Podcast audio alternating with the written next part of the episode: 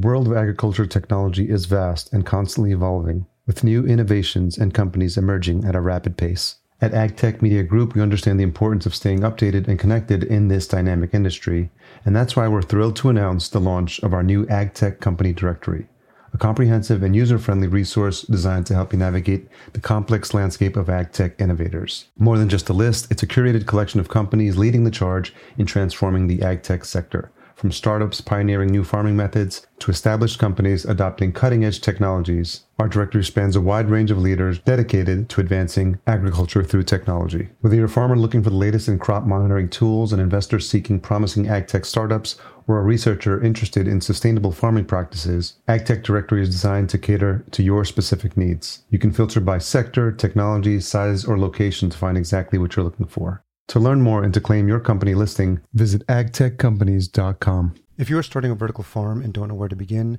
or which technology would suit your needs, then reach out to the experts at Cultivatd. As indoor farm brokers, they help connect you to the right technology and ensure your project is successful. Best of all, their service is free because they work on behalf of their partners. Visit cultivatd.com to learn more. And that's spelled C U L T I V A T D.com or click the link in the show notes. You know, as an entrepreneur, there's a million things that you need to do. It's a component of what are you going to do with your time? Again, I'm a humble person, so I'm not the type that's going to say, you know, my time's more valuable than yours. It's simply time is valuable. It's valuable to everybody. You know, Warren Buffett says that he can't buy. You can't buy time. And so I cherish that. I cherish my time. I think about what am I going to do with it? I think about my family. I think about my businesses. And I think about Planted Detroit specifically. It's a huge time component, it's a huge investment, but it has so much opportunity. Welcome to the Vertical Farming Podcast. Weekly conversations with fascinating CEOs, founders, and ag tech visionaries. Join us every week as we dive deep into the world of vertical farming with your host, Harry Duran. Vertical Farming Podcast, Season 7, 2023 is in motion. It's in effect. And I hope you all had a very, very nice time with your family, with your friends, with your loved ones for the holiday season and are ready to get back into the swing of things. We took a small break, had a chance to catch our breath, and we're back I teased out some of the episodes we had recorded at the end of 2022, and I'm really excited to get back in the saddle and get these episodes out to you. If you are a regular listener or you've been here since season one or season five or season six, two, three, four, any one of the previous seasons, any one of the previous episodes, I am eternally grateful for you to be returning back as a listener. I don't take your time for granted, and I'm grateful that you're spending this hour with me as I learn more about vertical farming, as I learn more about my guests, and I share those stories with you. If you are a new listener, if this is your first time listening to the podcast, we do everything we can to roll out the green mat for you. I love it when new folks find the podcast. And again, I want to make sure that I'm creating an experience for you that'll keep you coming back and have you telling your friends all about this show. I'm really proud of the work we've done here to create a show that interviews fascinating CEOs and founders of the leading vertical farming companies from around the world, and that's the mission for season seven as well. I'm your host, Harry Duran. I've been podcasting since 2014 with my first show, Podcast Junkies, and started this show in 2020. In case you missed the end of season six, our last episode was with Brandy Keene, the co founder and senior technical advisor at Surna. It's one of the few episodes where we've covered the cannabis industry, and Brandy was someone that I had met at Indoor Ag Tech NYC last year. I'm really grateful for her to come on, talk about origin stories of Hydro Innovations, their acquisition by Surna, and talk a little bit about the impact CEA has on the world's water supply and how her experience in the cannabis industry has been, and how her unique take from the cannabis industry has helped her grow and thrive. This week, I speak with Tom Adamczyk. He's the founder and CEO of Planted Detroit, which is located in the Island View neighborhood on Detroit's Lower East Side. They're committed to growing and providing clean, nutritious foods such as microgreens, herbs, baby greens, and ready to eat salads to the surrounding community. In this conversation, Tom and I talk about the origins of Planted Detroit, the revitalization of Detroit itself, and Tom's background in finance and how that's been helpful for him in managing the company. Tom talks about the lessons he learned as a leader and CEO during the COVID 19 pandemic, the role mentors that have played an important part in his journey, and why he believes it's critical for any business owner or investor to love the product they're working on. A new season means a fresh new start, and that means we're looking for fresh new reviews and ratings of the podcast. If you are enjoying this episode, and if you're new, you'll have to listen to it first. I get that. but if you heard past episodes and you like what we're doing here, I'd love it if you leave a rating and a review at ratethispodcast.com forward slash VFP, and I'll be sure to read yours out on a future episode. Okay, I'm excited to jump into this conversation with Tom, but before we do, here's a few words from the folks that support this show. This episode is brought to you by Indoor AgCon 2023. I'm so happy to have been working with the team last year. Indoor AgCon 2022 was my very first indoor farming conference. So it was really eye opening for me. So I'll always be grateful to the team there for rolling out the carpet for me. and uh, really had a good time meeting a lot of past guests and excited to join them again this year. Entering its 10th year in a row, it's the largest trade show and conference for vertical farming in CEA, and it's returning to Caesars Forum Conference Center in Las Vegas on February 27th and 28th of 2023. Once again, they'll be co-located with the National Grocers Association show as well, which is a really good fit for them. The conference keeps growing, and this year it's doubled in size. The expo floor now has more than 170 booths filled with new product resources and solutions to explore. You'll hear from experts, including CEOs, growers, investors, and others in the field during this full scale educational conference. As always, you'll be able to connect with peers, grocers, and other potential new business partners at their great networking events. I haven't even gotten to the best part. The team at Indoor AgCon has given listeners of this show 20% off their full access conference pass. All you have to do is use promo code VFP, as in Vertical Farming Podcast, and sign up at indoor.ag. See you there.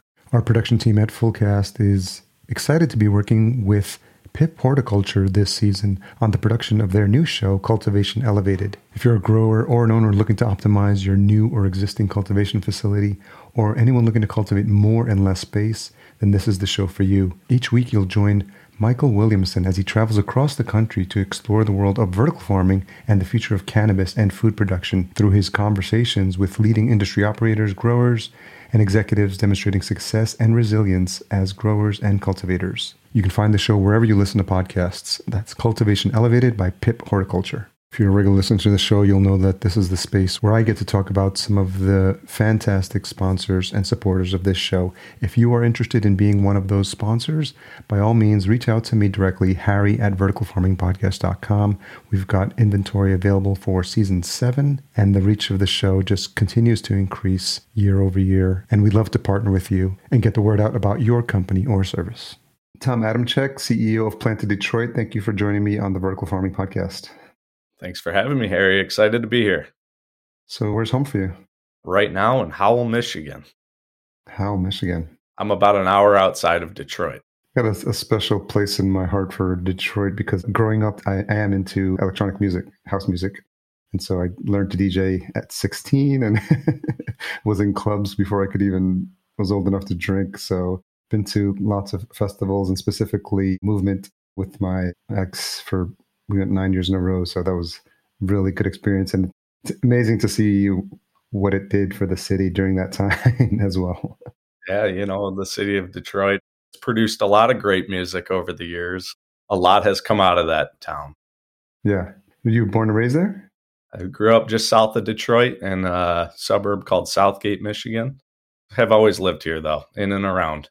Went to the University of Michigan, Ross School of Business, worked in Southfield for several years at an investment banking company. And yeah, this has always been home to me.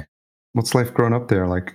It's awesome. You know, just really hardworking people, you know, people that are neighborly, willing to help one another. You know, when we go through hard times, there's always a community to call on that you can circle the wagons around and support one another. And that's definitely ingrained in the culture here. You know, I know the city of Detroit has a pretty long, long and rocky history. You know, it's actually a beautiful history and a lot of good things that have come out of it, and a really a lot of culture and a lot of you know people that are all focused around you know building things. The history of Detroit has been automating vehicles for over 100 years and there's a lot of companies and you know startup companies and opportunities for people that have been created out of that industry and you know, again, it's speckled with the rocky history along the way, but there's a revitalization that's going on, attracting, you know, new businesses back into this community and really doing some wonderful things. So you studied business university, and is that something that you had your eye on when you went into college that you really were focused on finance and business? Yes. I think since I was about 12 years old, I have always had an interest in investing and finances and starting businesses. I was that kid in Southgate that had, you know, five, six lawns that I mowed every single week. you know, put that cash in my pocket, save it up. You know, I used to wash cars, paint garages, you name it, just to make some money and save up and save for something that I wanted, which was a Camaro that could just, you know, blow the doors off. And that's where it all started. And then I started investing. You know, I got into the stock market at a young age and, you know, had some good opportunities to make some money and let my money work for me. And that's one way I paid for my first car. What year Camaro? 2000. Okay. Did you have a, fondness for the classics as well? I was always like, what was it? These, I think the 69 Camaro. Yeah. I mean, just about every car show, that was always my interest. And, you know, I still have that car. It's sitting in my garage right here it's got some sentimental value to me. yeah. There's been a couple times where my wife has wanted me to sell it, but it ain't happened. and also, I mean, obviously for international folks, because I know they listen to the show as well, they may not understand the importance of cars to Detroit and to, you know, Motor City and how important it is and how people, you know, take their cars and what they drive seriously there was a period of time that you probably were looked upon or frowned upon if you, if you didn't have a Detroit made car driving through that city. Yeah, I mean, if you rolled down the street of my neighborhood, just about every other house had a classic car in the garage, you know. Yeah. Very cool. And so where did you get your work ethic, your investment ethic? Like where'd that come from? Is that your folks? Yeah, it's a good question. I mean, hindsight's 2020. It came from a lot of things. Definitely my mom and dad and the way they raised me just to work hard, have that work ethic. You know, if you want something, you go out and get it. If you don't know how to do something, you go and figure out how, you know, do your homework. And if you're going to do something, do it the best that you possibly can. And that translated to everything in my life, not only business, but sports and, you know, friends and relationships, you know, do it to its fullest potential. That work ethic was ingrained in me. And then, you know, as I matured, I was really passionate about learning a lot of different things and being good at just about everything. You know, it was just a competitive nature in me and I wanted to learn everything. And that really translated nicely into business, you know, because within business and as an entrepreneur, you have to be able to understand a little bit of everything from the finance side to you know sales and marketing to operations you know you got to be technical have some IT knowledge there's a lot of components of a business that you need to understand at least something about it, each and every one of them. And that's all of those things, you know, I constantly surround myself with you know, more and more information and just a hunger to learn more all the time. What sports did you play? Basketball, soccer, and baseball primarily. And then I love golf. I like to hunt. I like to fish. I really do a lot of different things and I love every bit of it. Now that I'm older, I've got four kids now they're all into sports and I get to coach yeah. them. And that's always fun and fascinating. Yeah. And pass on that work ethic as well, I might imagine. Definitely. I'll try and be an example for them. Yeah. So when you got out of school, you were focused on a job in finance, and it seems like you've been doing that for a while. So can you talk a little bit as we move into like Planted Detroit? But I'm just a little bit curious about what that experience was like, and I know that you still do some of that now. So what's it like to be in that world? Yeah. You know, while I was in school, there was, you know, as I kind of think back to even entering the University of Michigan, there was just so much uncertainty at that point in my life, right? Where you don't know what your career is going to look like. You don't know where you're going to live, who you're going to work for, how it's all going to come together. And the beauty of, you know, being 15 years out or so, looking back and seeing, you know, all of the stepping stones, all of the learning opportunities have been amazing. So, you know, in college, I was really focused on, you know, taking classes that were focused around finance and in particular around equity markets. Just had a passion early on for investing in stocks and took a lot of classes around that, but also got into the extracurriculars and was involved in what's called the Maize and Blue Fund. It's a student run fund at the university. Got to, you know, work in small teams to identify stocks and do stock pitches and actually buy, make investments using the student mm-hmm. funds. That really was where my passion was. But I needed the job coming out of there and I needed an internship. And, you know, going down those paths, I'm looking at, you know, do I move to New York or Chicago?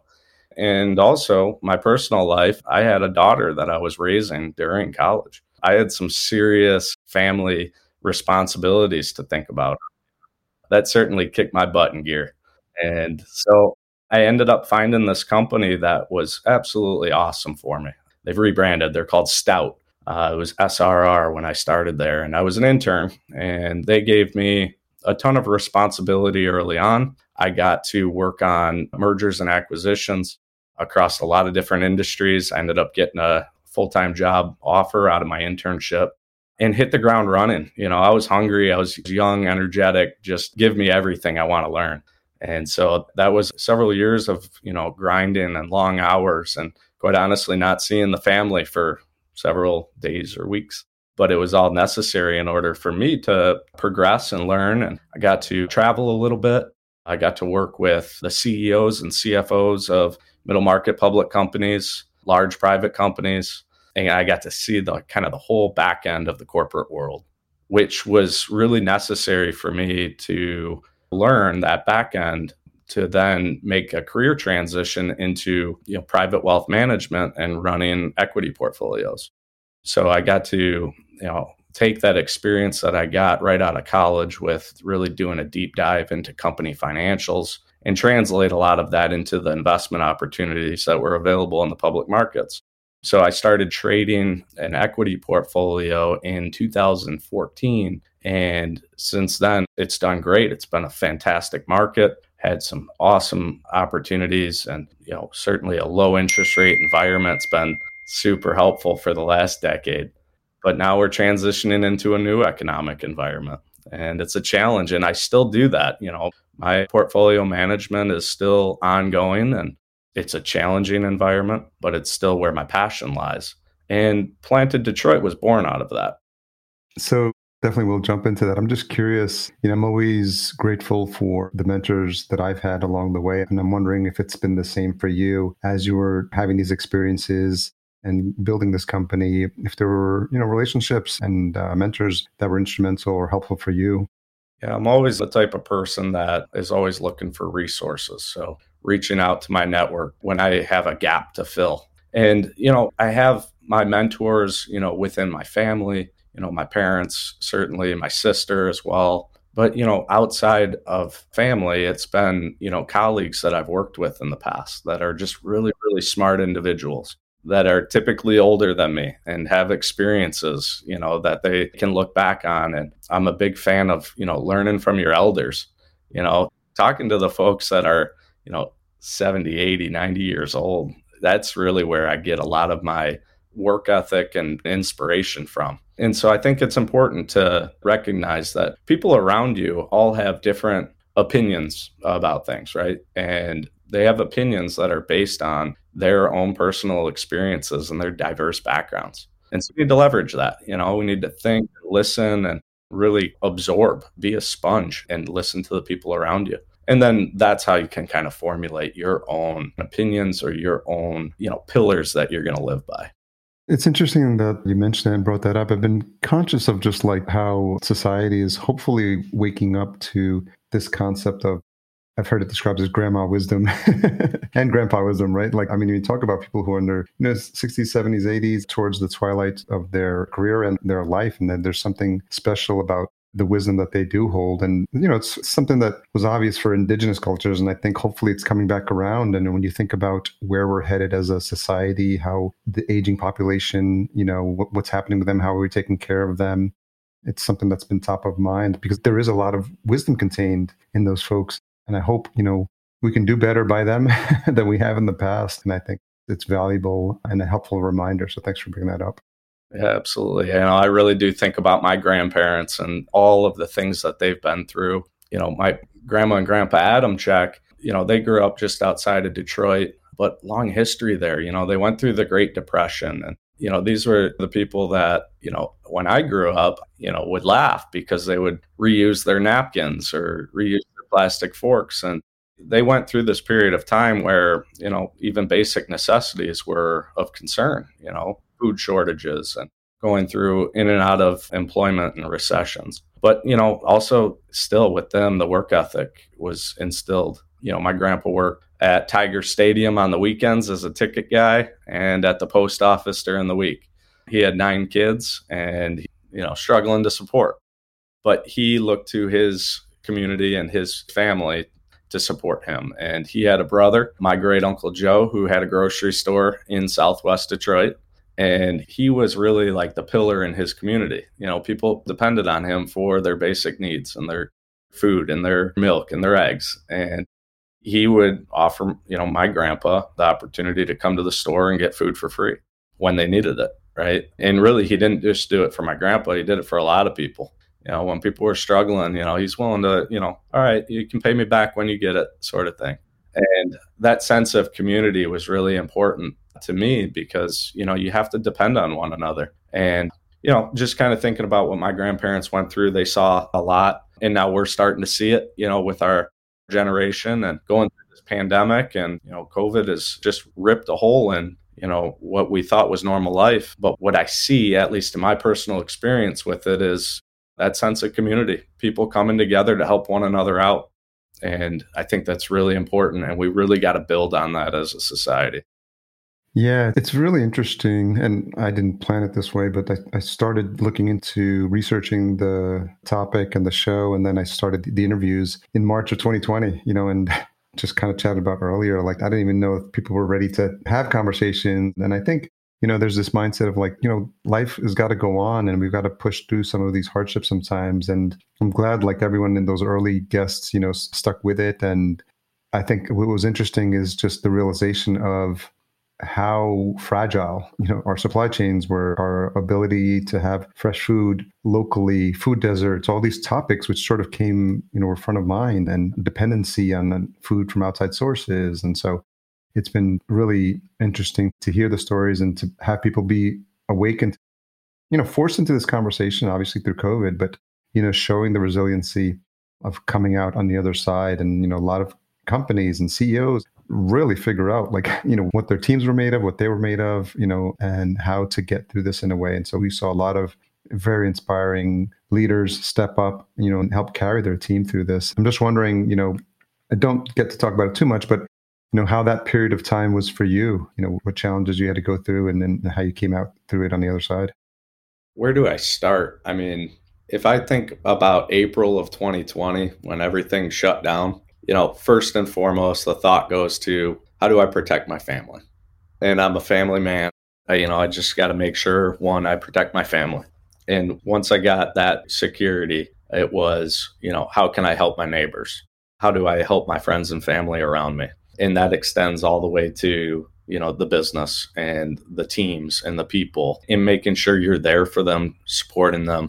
And also, you know, again, putting weight on your skill sets that you have. And so for me, that was, you know, finance and investing. So I buckled down, right? And it was a tumultuous time, but being able to continue, you know, my investment business and really, really actually do well during that period of time, as well as grow the Planted Detroit business.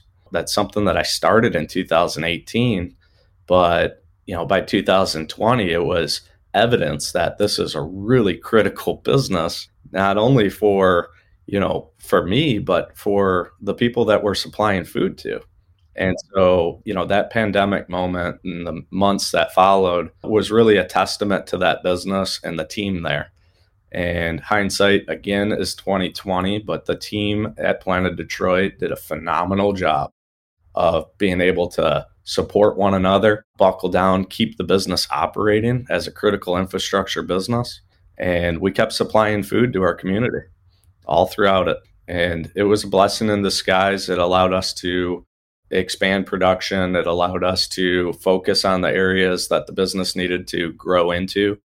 And what came out of the pandemic for us is evidence that a ready to eat salad is something that we can sell in volume and people love it and it's healthy and nutritious. And you know that's how the business of ultimately coming out of the pandemic you know i guess making lemonade out of lemons when you get it. So we were able to pivot and ultimately the business and the teams came out better on the other side. Appreciate you sharing that. So rewinding the clock back a little bit, I'm just curious, like when and how did vertical farming come on your radar? And you know, talk a little bit about the origin story, those early days of Planted Detroit. Yeah. So again, looking back at my career and all of the things that were really pointing to what ultimately became Planted Detroit came from a lot of different angles. Primarily from my experience with working with corporations up and down the food supply chain. Early on in my career, I got to do some really cool mergers and acquisitions with food distributors, grocery retailers, and also I got to work all the way upstream with the farmers and ag land. And what that presented to me was that some of these companies are really struggling in these low margin businesses. And I was able to think about the whole food supply chain from really a 30,000 foot view and ultimately thinking about the end consumer and what the end consumer wants. We want healthy, safe, and nutritious food, high quality food. And what we're getting is lower and lower quality food, and it's actually becoming unsafe at times. And at the same time, prices are going up. So we're paying more and more for lower and lower quality. So the economics of that didn't make a whole lot of sense to me. And then thinking about the whole supply chain from the farmer to the distributors to the grocery retailers. And many of them were struggling, you know, all along the way. And that didn't make a whole lot of sense to me. I got to look at farmers' P&Ls and what I noticed within their cost structure is the rising need and cost of fertilizer. You know, they're dependent on the weather, they're dependent on hitting the yields that they need and hoping that prices stay where they're at or go up. And in order to de-risk that business, they have to pump fertilizer into their soils. They have to, yeah. you know, fungicides, insecticides, herbicides to protect their crop. And that to me was kind of the eye opener of, all right, let's look at some of these fertilizer companies. And so that's when I did. And I think it was 2015, there was uh, Bayer's acquisition of Monsanto's. That was kind of an eye opener for me that once you look at that Monsanto's acquisition, those guys were making garbage cans full of money. And that to me was a trigger that that's where a lot of the economics are. You know, the economic profits are going to the fertilizer companies, the chemical companies. And I don't just personally didn't think it was right. And so that's what ultimately led me to doing research and a deeper dive into alternative growing methods, research in hydroponics, and ultimately vertical farming and the economics around it and got me to the point where I wanted to invest in the space. I want to start, you know, taking some of my funds and allocating it to the space because I think it's going to take off. But once I got into the weeds of it, a lot of the companies were very immature and very risky investments, even from a venture cap startup phase. And I didn't feel super comfortable with that risk. So after several years of research, and finally said, you know, I'm going to start something close to home something that I can de risk by being involved in it and by learning it. So that was my due diligence. And that's how Planted Detroit was born. Build a facility that I can learn, I can collect the data and understand every component of it.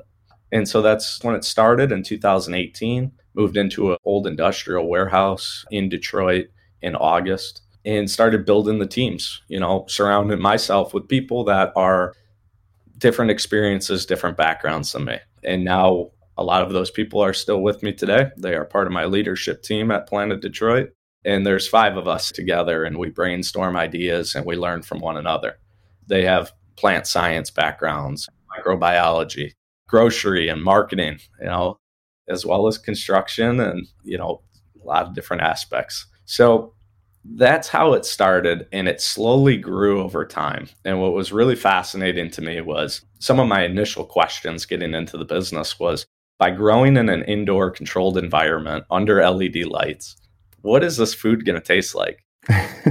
yeah. And the team ended up growing 66 different varieties of crops lettuces, herbs, microgreens. And we got to tap into our culinary community in Detroit, work directly with the chefs.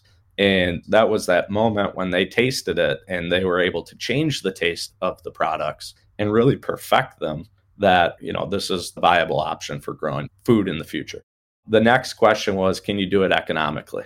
And so that's where I sat for a while, pulling data and picking the brains of my people and really building the model around an income statement for every product that we grow. You know, really building out that formula of time from seed to harvest, all of the inputs, and what is your output. And that's what ultimately we've been doing for the last four years. It's trial and error, experimentation, and identifying what you can grow really well. And then, you know, there's a lot of tailwinds with the benefits of growing indoors. It's what's interesting is that entire background that we talked about earlier in the conversation that you brought to bear in these decisions and this decision making and how you thought about not only building the team but also you know the profitability of these individual crops which ones were performing best ensuring that you would have a market ensuring that you would have a buyer. And it's a lot of things you know people don't give a lot of thought to but i think it's important that you were looking at it from all the different aspects of it how this was going to be successful. And even the experience you had in working with these companies on the finance side and understanding M&A perspective. So it really feels like you were positioned to be in this place to really have a lot of success with this. And I'm sure going into a new industry, you know, as much as you've learned when you were making those deals, there's nothing like having like the hands-on experience, the day-to-day experience of building a team. And I'm wondering what that was like, you know, as you were moving and developing into this role and what would eventually become the CEO role. Yeah. It's funny when you start a business and I think this probably goes for a lot of entrepreneurs. You don't run a business, the business runs you. And you have to accept that fact that you got to go with the flow and roll with the punches. You know, I couldn't predict at day one that we would be exactly right where we are now at year four. The people, the systems, the complexity, no way I could have predicted that. What was important for this type of business, and certainly for your audience in the vertical farming industry, you got to have a long time horizon. You are inventing an industry and there is not a supply chain built underneath you. And so you got to have that patience and that time and that thought process in place from the beginning. You know, developing that team out has been amazing. What's even more fascinating now is those teams have teams. And as the business grows, we've got almost 70 employees now at Planted. That grew from 11 in April of 2020 when you could shout across the table to somebody to now having to build processes of you know proper communication in place in order to form one another. And yeah that growth from 11 to over 50 that was a major challenge in order to maintain consistency and in your end product. And you know it's definitely something that we look back on and say wow that was a crazy 2 years a lot different than the previous two. And it's going to continue to be you know over the next 2 years as we grow and the name of this business is scale. You got to get to scale, but you got to do it in the right ways. What's been the biggest growth for you as a leader, you know, since you've taken over that role? That's a good question. I would say, you know, just by my nature, I tend to be a bit of a humble person. So, you know, being that person that everybody looks to, you know, as a CEO title, as owner of the business, as, you know, that point person. I don't mind that pressure or that stress, right? Like that's being the captain of a sports team. I love that.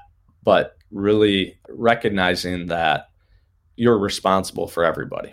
It's not a challenge, it's just something that you got to utilize to motivate you. It's way bigger than yourself in the business and and everything you're working towards for growth, for profitability, for sales, for scale. You know, all of that is great and important. But at the end of the day, it's the people that matter. And they're looking to you, they're relying on you to make the right decisions when the time is right. And, you know, it's something I definitely, I just think about it all the time. You know, that's what gets me out of bed in the morning. And I love every aspect of it. For the listener, for the folks who may not be familiar with Planted Detroit, what what was the business model and who was the client or the ideal customer and what were the offerings and how has that shifted to present day? Yeah, so you know, planted Detroit from a high level. It's a vertical hydroponic farm, and on the east side of Detroit, we've got a twenty thousand square foot warehouse. It really started though, and about ten percent of that is R and D.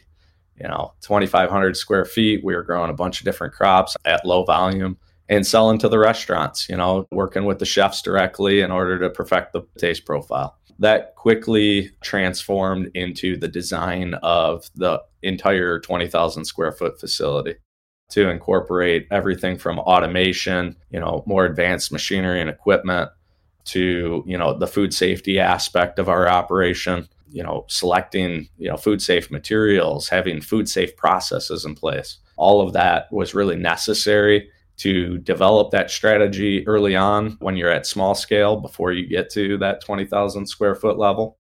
So we built that out and that allowed us to expand our volumes significantly. We incorporated automation into many components of the growing operation. We developed the salad products that are primary revenue stream right now. And that was developed, I believe, in November of 2019. We kind of put together our first prototype salad. And as the pandemic hit and our restaurants closed their doors and were forced to, that business dried up immediately. And we were able to pivot and sell our ready to eat salads direct to consumer and then also on grocery store shelves and then started developing partnerships with you know henry ford health systems and got into the hospitals and you know, really just started the snowball that really went, you know, on its own downhill from there. And ever since then, you know, we continue to build new products, having new taste profiles, new ingredients, new dressings, and really tackling that direct to consumer farm to fork concept where people can go online and buy right from planteddetroit.com and we're going to deliver it right to your door, right to your office and you can even set up a subscription and it'll show up at your doorstep whenever you want it. Did you ever thought you'd be in a salad business 10 years ago? no, no. To be totally honest with you, I didn't even really like eating vegetables. Honestly, wasn't a salad person. Now I eat a salad almost every day. Do taste great. I mean, it's an amazing product. And that was one of the things as an investor in a company, you got to love the product. And that's really grown, you know, organically into my life where people just, you know, they're constantly talking to me about salad in the business. And, you know, and I love talking about it, but it's in every conversation, it seems like. That's great. So, what's the future hold? You know, obviously, I'm sure you've got stuff on the roadmap. You know, it's probably given what's happened the past couple of years, doesn't make sense to look out past six months or a year. But, you know, what do you have in the works and where do you see the opportunities for Planted Detroit? Yeah, so that roadmap has become clearer and clearer over time. As I said, I couldn't have predicted where we are now four years ago, but taking all of those learnings and everything that we've done and now apply it to a five to 10 year plan is really exciting. We're laser focused on our market, the Detroit market, Southeast Michigan. And, you know, our facility is ramping up you know, we're constantly scaling into our sales with production. We do a bit of just in time manufacturing process. And so that facility is still ramping up to its full production capacity. In the meantime, we're building a second facility right next door.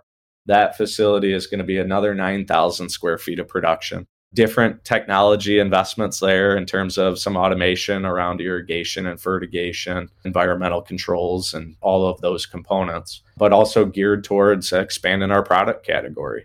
So we're pretty excited about being able to supply edible flowers to our pastry chefs and our restaurant customers, as well as introduce those products to the everyday consumer through our ready to eat salads.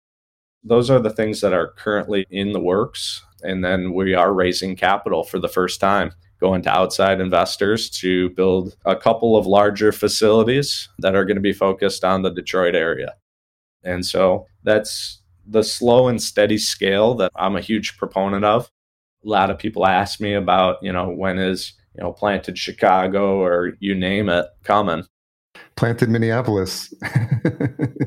that's a why in our journey that we'll take when we get there, you know. Yeah our journey right now is Detroit. We're going to build the best, you know, most food safe, most highly productive, automated facilities with just the best products coming out of them. That's what we're laser focused on. And we've got a great market here. You know, we haven't really spent a whole lot of money at all on marketing. And so That's a new challenge for us, but it's exciting because that's going to drive growth for us on the top line once we start telling the people, you know, in the world what we're doing. We've got 4 years under our belts where we've learned a lot, but now we've got a fantastic product that we're ready to sell. You know, just really to anybody and anybody that likes salad in Detroit. Or even if you think you don't, you'll you got a lot to learn. Great point. If I was converted, so you be too. What's a tough question you've had to ask yourself recently? I would say if I think about, you know, when I wake up in the morning, what do I ask myself? It's a simple question. What are you going to do today? You know, as an entrepreneur, there's a million things that you need to do. Yeah, prioritize. I think it's a component of what are you going to do with your time? And again, I'm a humble person, so I'm not the type that's going to say, you know, my time's more valuable than yours. It's simply time is valuable. It's valuable to everybody. It's the one thing that, you know, Warren Buffett says that he can't buy. You can't buy time. And so I cherish that. I cherish my time. I think about what am I going to do with it? I think about my family. I think about my businesses. And I think about Planted Detroit specifically. You know, it's a huge time component, it's a huge investment, but it has so much opportunity. And it's something that I think for me personally is a major personal achievement to be able to build and create something new that has an impact on people's lives.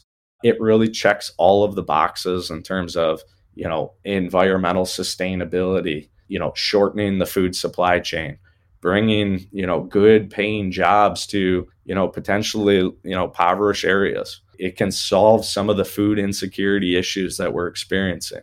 It checks all the boxes. And to me, you know, with my background in finance and you know, I think about trading stocks or doing the valuation work that I used to do. I wasn't creating any real value or not value to me. And when you can build something that produces food at a rapid rate, it's pretty fascinating. That's something that I can wrap my head around and really get behind. So that's probably the most challenging question is, hey, what are you going to do? You know, what are you going to do with your time? My answer is I'm going to cherish every minute of it and I'm going to apply my skill sets to what I think can bring the most value to people. That makes sense. So, given the audience of this show, it's your peers, your colleagues in this space. I always like to leave a couple of minutes towards the end. If you have an ask, or if you have something you know you want to say, or anything for the folks in this industry, you know, it's such a new industry, and I think we're all learning from each other. So, I'd like to just give you a couple of minutes for anything that comes to mind. I appreciate that. You know, it is um at times it feels like you are inventing an industry. And that's a struggle. You know, I really think that there's many of us trying to do, you know, similar things. And as you just mentioned, you have to learn from one another. I think that's something that's going to be necessary over the next couple of years is providing a platform where we can share information, share ideas, share, you know, whatever it might be with one another. The pie is pretty big in terms of market size and a lot of us are pretty small still. So really putting our heads together to think about, you know, what are you doing that's maybe better than what we're doing? You know, maybe you're growing something just a little bit faster or a little bit better than us. That's something that's of value. And we got to figure out how to build a table where we can all sit around it and talk about those things and also do it in a way that's, you know, it makes business sense. If you've got the best technology that can grow X, Y, and Z crop, then man, I'd love to license that from you. If you figured out some sort of recipe, a secret sauce, I'd like to license that from you. We certainly are working every day to create the best possible, most efficient processes. I'm sure we're onto a few things, but I would love for us and other vertical farms to grow bigger and faster sooner so that the supply chain underneath us can build as well we're starting to see components of that. We're starting to see some automation and technology providers. We've definitely seen it on the LED lighting side with the investment and blow up of the cannabis industry. You know, the economics are getting better and better for our industry, but we need, just like the automotive industry in Detroit, they built tier one, tier two, and tier three suppliers. We need that from media companies, from trade companies, from technology providers, from software yeah. providers. And I feel like we're having to create a lot of that in house ourselves, which at times can become frustrating to me, at least personally, coming into this industry.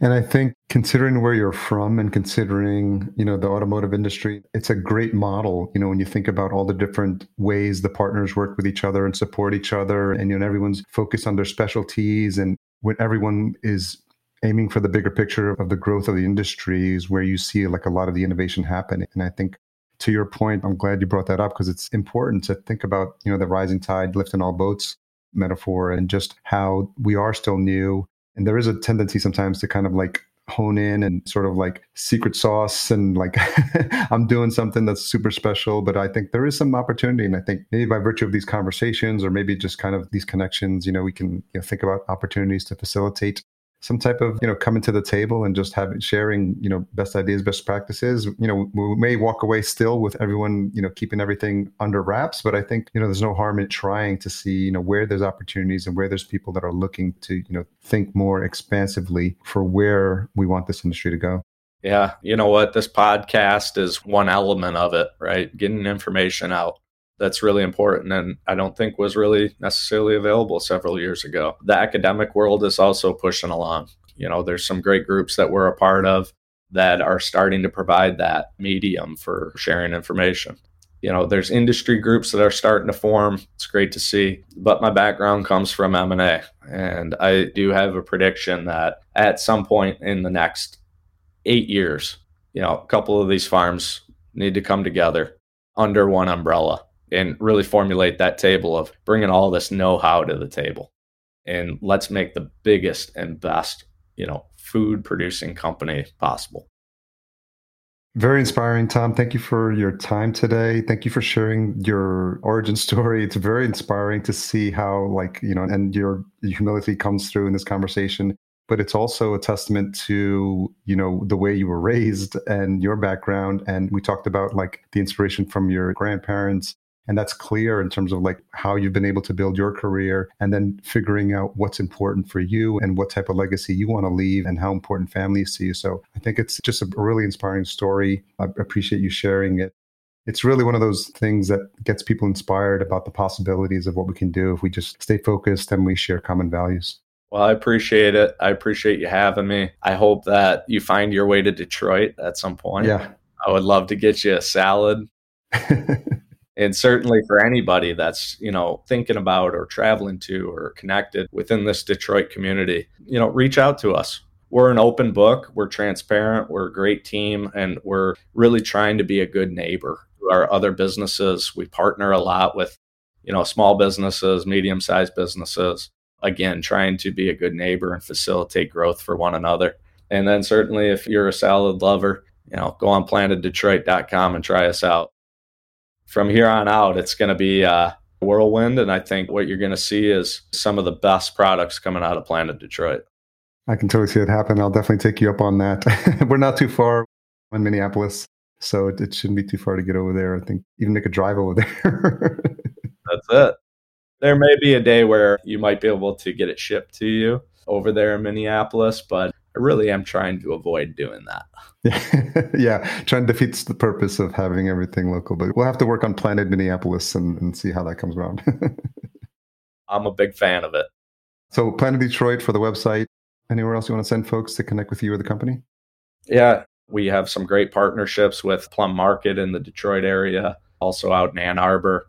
You can find our products at Henry Ford Health Systems in the hospitals. So you can try us out there. We're at probably your local restaurant, either listed there on the menu or maybe a component of their salads or a microgreen or herb on top. So keep an eye out for that. And, you know, look for us doing big things for the city. It, really excited about what we have in the works here. And hopefully in not too long of time, we can come back on this and talk about, you know, that next set of facilities.